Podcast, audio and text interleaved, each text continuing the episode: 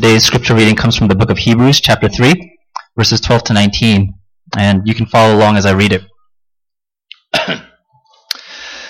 Take care, brothers, lest there be in any of you an, un, an evil, unbelieving heart, leading you to fall away from the living God. But exhort one another every day as long as it is called today, that none of you may be hardened by the deceitfulness of sin. For we have come to share in Christ, if indeed we hold our original confidence firm to the end.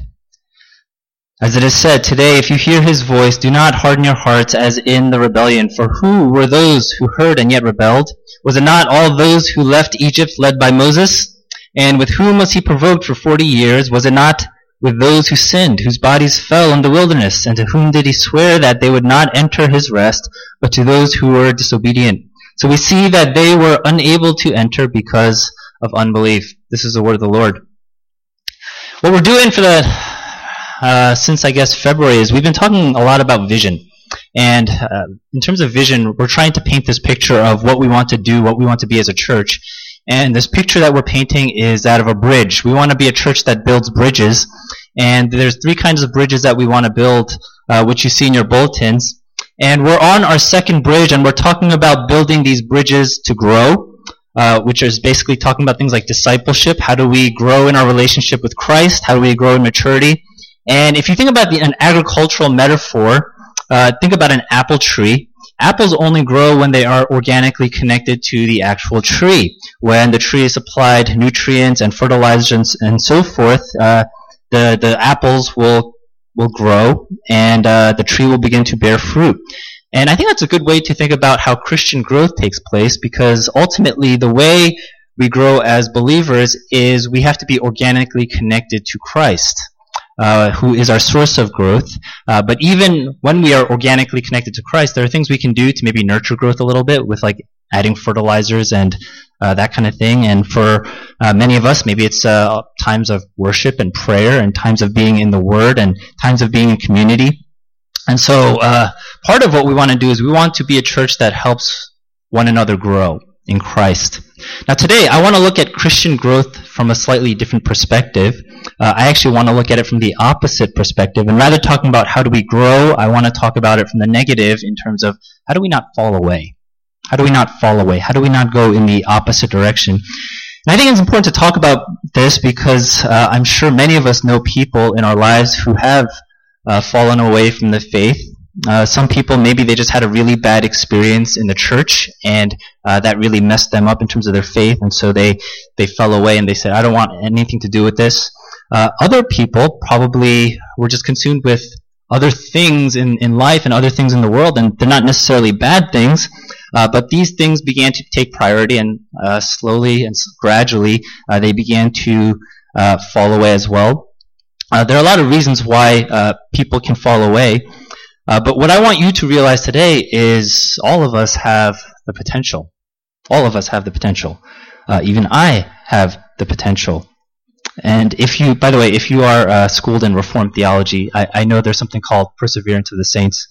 Um, uh, but from our perspective, uh, I think we have to realize that this is something that we have to be on guard from. Now, in our passage, the author here, he is giving a warning that we can summarize in verse 12, and he says this, Take care, brothers, lest there be in any of you an evil, unbelieving heart leading you to fall away from the living God. And that Greek word for fall away is actually where we get this word apostasy. Apostasy, which is a word that describes somebody who has fallen away from the faith in Christ.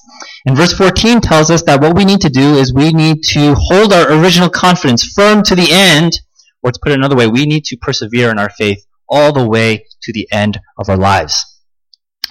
But here's the thing perseverance doesn't happen when we live on an island. Perseverance happens when we are uh, in community with other believers. And one of the ways we can persevere is when other believers in our community exhort us and encourage us and make sure that we are continuing to run this race that Christ has called us to. Or to put it another way, I think perseverance happens when we have this thing called accountability. Accountability.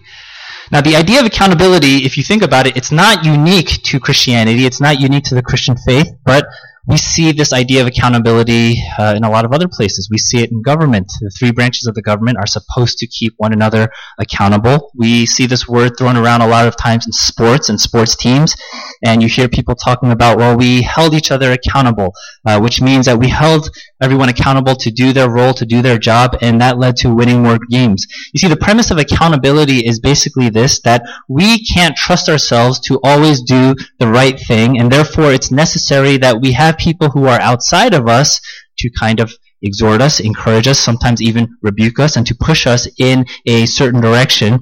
And if you're a believer here, if you're a Christian, then it should be no surprise that you also need accountability because in this life we are always engaged in a battle with our own sin. And so this Puritan theologian John Owen says this very famous line, and he says, if we're not killing sin, then sin is going to be killing us. I suspect this, that many people maybe don't have uh, real accountability. And I think there's a, a few reasons for this. Uh, the first reason, there's probably a cultural reason why uh, people don't have real accountability. Uh, you know, in our culture, I think uh, people tend to think about faith as something that is personal and private. And when things are personal and private, then we don't like to talk about it because of the potential for discomfort or the potential to think that we might cause offense or that it's rude. Think about other things that we consider personal and private today. For example, finances. Uh, if someone were to ask us how much money we made or how we spend our money, we'd probably feel uncomfortable or a little bit offended because that's a very private and personal matter. And the only scenario in which we might find it acceptable if someone were to ask about these things is if it's a close relative, it's a close friend, or if uh, this person needs to know that information for practical purposes, like maybe a tax professional. And sometimes I think we view our faith along the lines of how we view finances. And we think that, uh, you know, because faith is supposed to be this personal and private thing, uh, we don't want people to ask us about it because it's just too personal unless they're close to us and we feel close to them, or unless they are some kind of uh, professional, maybe a religious professional, maybe like a pastor. And so it's like I expect the pastor to ask me about these things, but uh, this other person, you know, I, I don't want them to ask me about these things. So I think there's a cultural reason in terms of how we understand and view faith. But the second reason I think uh, maybe many of us may not have accountability is because I think deep down maybe we don't really want it. Maybe we don't really want it. The only reason we would want real accountability is if we truly believe that sin is destructive to our lives and sin is destructive to our hearts. Most of us, if, uh, you know, maybe if we're churched, maybe if we know the Christian lingo, maybe we want more of the idea of accountability, but not the reality of it. Uh, I say this to my wife all the time, who just walked in. Perfect timing, wife. Uh, she she gets tired of me saying this, but I always say, right? You know, most things in life are disappointing. In most things in life, the idea is better than the reality of it. And I think uh, I think accountability is kind of uh, falls into that category. I think we like the idea of accountability because maybe we think, oh, accountability is a group of people sitting together and, and sharing and praying together, and it can be that. But I think when we conceptualize this thing, accountability, sometimes we think it's very neat. Maybe we think it's very intimate. But real accountability probably doesn't work like that because it deals with sin. Real accountability is probably hard, complicated, messy, difficult. Sometimes you have to say hard things to people. Real accountability sometimes makes us feel bad, but we need it if sin is real and sin is truly destructive in our lives. Now think about real accountability, and it's it's kind of scary, right? Because it means that you you have to become vulnerable. Sin is something that likes to live in the dark. It likes to live in dark places. It likes to dwell in secret places because that is where it is the most effective. Real accountability means that people can see your sin and you're bringing that sin out into the light, and that can be a very uncomfortable thing to experience. There, you know, there's this chapter in Dietrich Bonhoeffer's book Life Together where he talks about this uh, idea of confession and specifically confessing sin to one another. And he says the same thing. He says confession doesn't allow sin to remain in the dark, uh, which is always what we want to do. And if we want actually authentic and true community, what one of the things he says is we have to get used to the habit of confessing sin to one another. Uh, but he says confession is so important because it brings our sin out into the light. It makes us realize how much we need the gospel and how much we need Christ. But here's the, here's the other thing. You know, in the Catholic tradition, and maybe some of you come from the Catholic tradition. Uh, in the Catholic tradition, you, you actually go to a priest uh, to confess your sin, and Protestants don't do that because, uh, and you know, Protestants believe that you don't need a priest to mediate forgiveness because Jesus Christ is supposed to be our high priest. Uh, but I actually think that there is some spiritual value to that practice of going to somebody and to confessing your sin because it's actually one step closer to bringing that sin out into the light rather than just kind of keeping it to ourselves to verbalize it, to say it, to recognize that this is indeed uh, something that is in our hearts and in our lives. But again, we don't like to do that, right? Uh, we have too much pride. We have too much self-respect. We don't want to people. We don't want people to know our mess. Uh, we want to keep it private because even when we think we should have accountability, probably what we do is we spend more time thinking about why other people are not qualified to keep us accountable. And we say things like, you know, this person just won't understand because they're married. Or this person just won't understand because they're not married. Or this person won't understand because they don't have my job and they don't know what I do. They don't have my boss. Or this person won't understand because their life is not as messy as mine. Or this person won't understand because their life is too messy and so messed up. And this person's too young. This person's too old. And we come up with all of these reasons why uh, and oftentimes reasons that are contradictory, but reasons why people are not fit to keep us account- accountable. But here's the thing. You know what the only qualification, you know the most important qualification for keeping someone accountable is? Is that person just can't be you. That's it. That's the only qualification. Anyone who is not you already meets the most important qualification for accountability. I get it. We get it. We don't want to. We don't want that feeling of shame. Uh, you remember what shame feels like? It's uh, it feels like you're you're naked in front of a group of people, and they're just pointing and they're just laughing at you. It, it feels that bad. It, it makes you feel weak. It makes you feel small. It makes you feel powerless. It makes you feel judged, and we hate that feeling. And we want to do whatever we can to avoid that feeling. And so the easiest thing that we do is we, we try to project ourselves in a certain way, even amongst our friends, even amongst fellow believers. We like to share things that we are comfortable sharing, which oftentimes focuses on what? Circumstances, our work, uh, which are, of course, real things. But how often do we share about the most dangerous thing in our lives? The most dangerous thing in our hearts, the most dangerous sin that could potentially really destroy us. It's easier to share about work and circumstances rather than sharing about sexual temptation, deep addictions, deep anger, deep hatred, failures in marriage and parenting, or the fact that you are just miserable and depressed all the time.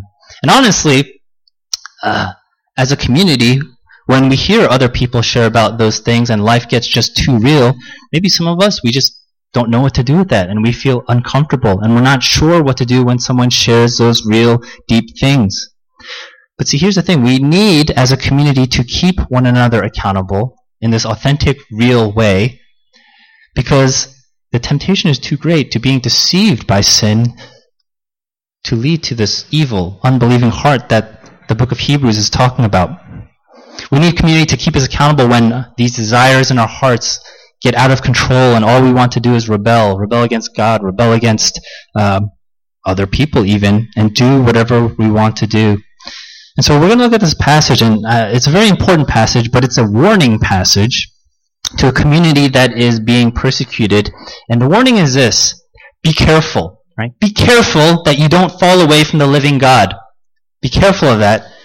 And in order to issue this warning, the author, he is looking back to this other community that we find in the Old Testament, this Israelite wilderness community, where people hardened their hearts, where they rebelled against the living God, and where they ultimately fell away.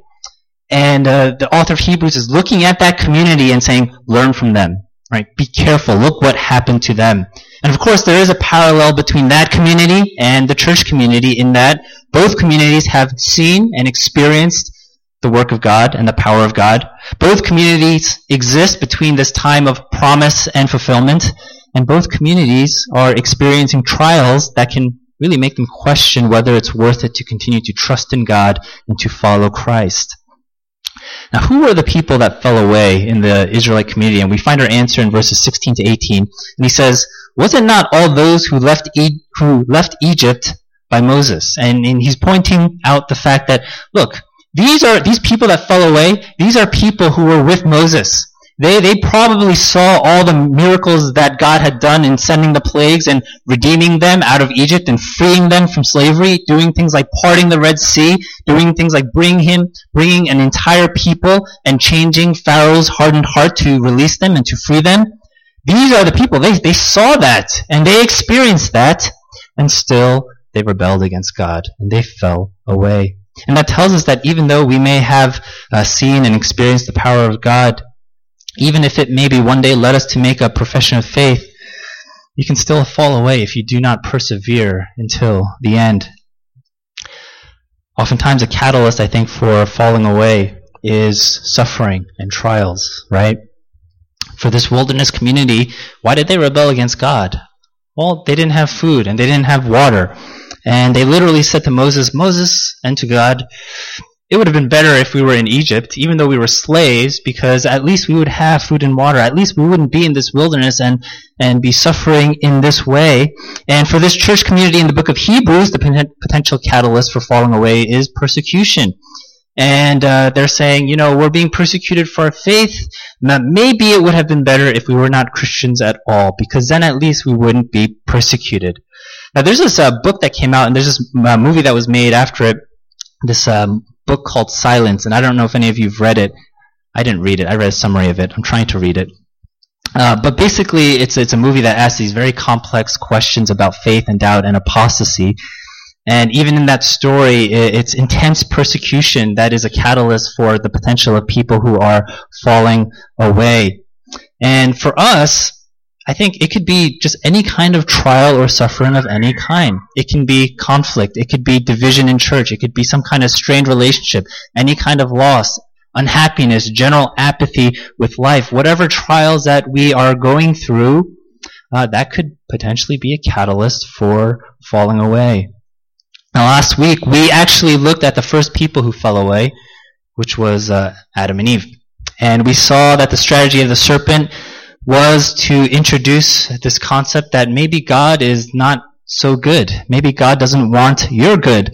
And Satan continues to use that strategy so uh, that when we experience hardships, we look at them as reasons why maybe God is not so good. And God is not so good to us. And once that thought begins to sink into our hearts, then the potential to fall away from the faith becomes so great. And that's why verse 13 talks about being hardened by the deceitfulness of sin. The first step is deception, being deceived by sin. The next step is a hardening of the heart. And the final step is just to completely reject and rebel against God. And suffering and trials always makes us vulnerable to that process. And because suffering and trials is universal to everybody, uh, the deception, the temptation to be deceived by sin and to have a hard heart and the potential to fall away, I think is li- alive and active amongst all of us. If you think about, uh, if you think that, you know, I don't have that potential, then may I suggest that maybe you haven't experienced uh, a pain or a suffering or trial that has uh, been so deep that it has deeply agonized your soul, that it has reached deep down to your bones. And I think you know many of us are still relatively young, but I think uh, most of us, if not all of us, will one day go through a time where we are going to be put through the ringer, where we are going to experience so much pain, so much hardship, so much suffering. And in that moment, we are going to be tempted to doubt in the goodness of God. And you'll think, you know, God can't be good if He's allowing me to feel so much pain, if He is allowing all of these things to happen. It just does not seem fair. Life does not seem fair. Or you might think, God, He can't provide comfort and He can't help me in my suffering. And these are the kind of things that, deceitful things that uh, we're going to start to think as we experience suffering and trials of various kinds, and that can eventually lead to this hardened heart towards God. I know some people here have already been through that, and you've gone through trials and you have persevered. Therefore, you have come out having a greater conviction that God is good because you've experienced that God has truly carried you through that suffering. But you see, suffering is so powerful that I will say, you will not come out the same after you go through it. Your faith will be different. Either your faith will be stronger because it has been purified by fire, or it will be weaker because um, the temptation of allowing these deceitful lies will have sunk into our hearts. And so, what do we need? Right? What do we need? We need community. Community. And that's why verse 13 says this it says, Exhort one another every day, so that none of you may be hardened by the deceitfulness of sin. Exhort one another every day.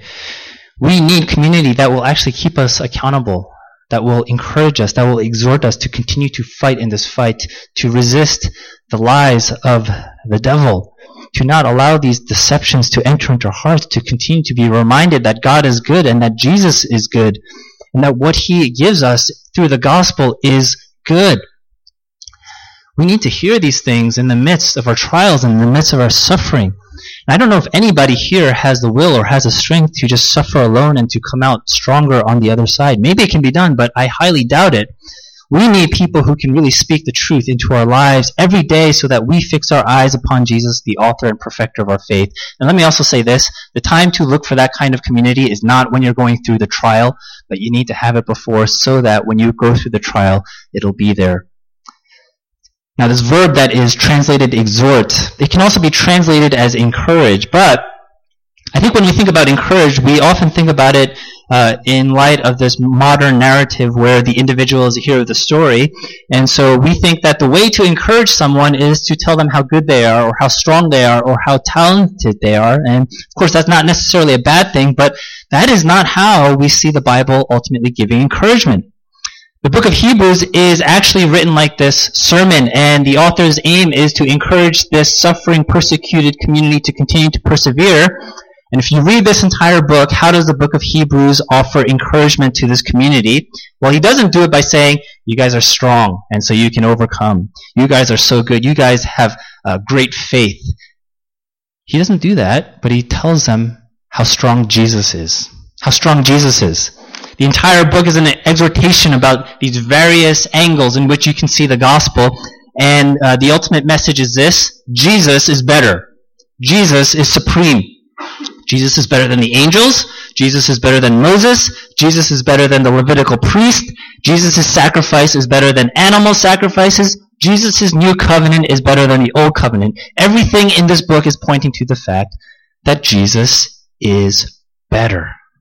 And that is a way that this author is encouraging this community.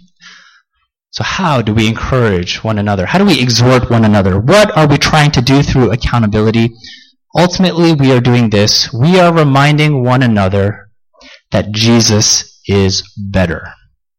Because you see, Satan is trying to say the opposite. Satan is trying to say that God is not so good. If you experience failure in life, or rejection in life, how do you encourage somebody? You say, Jesus is better than your success. Jesus is better than your dreams of success. If your relationship feels broken, how do you encourage? Jesus is better than your expectations for that relationship and everything that you think you deserve or want out of that relationship. You want love? Jesus' love is better. You want encouragement and strength? Jesus' strength and encouragement is better. If you're someone and you don't feel like you've achieved enough in your life, well, guess what? Jesus is better because he has achieved something far greater in his death upon the cross, something that is impossible for any of us to achieve. And we get to share in that achievement. If you feel enslaved to a certain kind of addiction, Guess what? Jesus is better than this temporary pleasure because he gives, a deeper and more everlasting pleasure. You see, you see what we ultimately need to hear in our community as we go through life. We need to hear Jesus is better. He is. Now, in, in addition to hearing it, I think we do also need to see it. By the way, I get this is a sermon, right? In our normal conversation, uh, we probably don't talk like that. And if we just say, hey, Jesus is better, it's probably going to come off a little bit uh, trite or maybe it might sound like a cliche. But here's the thing if we really believe that Jesus is better than all things, and if our lives reflect that, that in itself is also going to be a powerful encouragement so that when we say it, and we, we say it with conviction, we say it with belief, it is going to be a great encouragement to people because people are going to see it. People are going to say, you know, you have so much joy in your life and you have so much peace and you have so much security. Jesus must be better. Uh, you know, you serve and you serve with a great sense of privilege and, and you love your king and you offer your lives as a living sacrifice, as an act of worship to him. And you seem to enjoy doing it. And you show people, yeah, I love doing it because Jesus is better.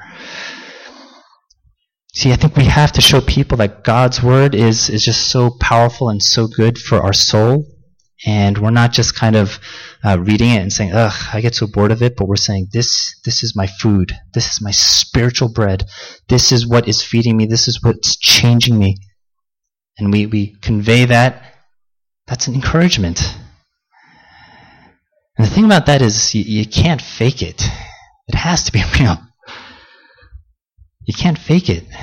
You know, faking it uh, basically is you're taking apples and you're you're stapling it to the tree rather than allowing that that apple to grow organically out of being connected to the tree.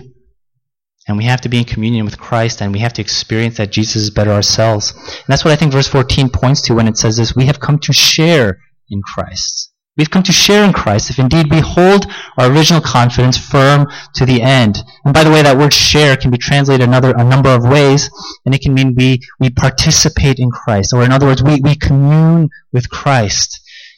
And if we're communing with Christ, then hopefully we are enjoying Him, hopefully we are seeing His beauty, and out of that, as we live in community, as we live life together, as we speak the truth to one another in love, we can speak out of a place of conviction that Friends, Jesus is better. You know, I've heard coaches say that uh, they remember their losses more than their victories. I've heard players say that too. So, more than winning a Super Bowl, a football player might say, you know, I remember that time that I lost the Super Bowl even more. And when they say that, you know, I can kind of relate to that sometimes because I guess as a pastor, you know, what I think about a lot is uh, the people who fell away uh, from the church, or the people who uh, maybe aren't doing so well now, or uh, people, you know, the ones uh, who who are struggling with faith and maybe not going to church anymore. I think about those people more than I think about all the people that God changed and transformed uh, with the gospel. And that might just be my personality, but I do get sad and I do get heartbroken when I, I think about certain people. And sometimes as I think about them, I wonder if, you know, I should have done something different. Uh, most of the time, uh, I think about my past and I go, you know, I was probably too silent. And the reason why I was probably too silent was because I wanted to avoid an uncomfortable conversation. Uh, maybe you can relate to how I feel. Uh, but here's, here's what I'm convicted of today. Let's not avoid accountability for the sake of avoiding uncomfortable conversation. Because there is too much at stake, right? Let's not wait until we need accountability uh, to seek it. Because by that point, it's probably too late. Let's not fail to make take an opportunity, every opportunity to encourage one another with the gospel. There's just way too much at stake. Let's not keep our sin, and if we're struggling with sin secretly by ourselves, let's not keep it in the dark simply because we want to avoid that feeling of shame. There is just too much at stake, friends. And as a community, let's show one another, let's exhort one another, let's encourage one another the fact that Jesus is better. Better than all of those things.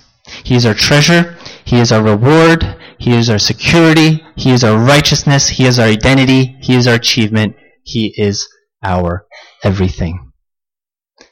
And we, we are a small community, and I don't look at that as a bad thing.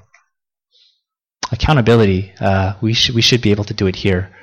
Uh, we, we see who's not here every Sunday.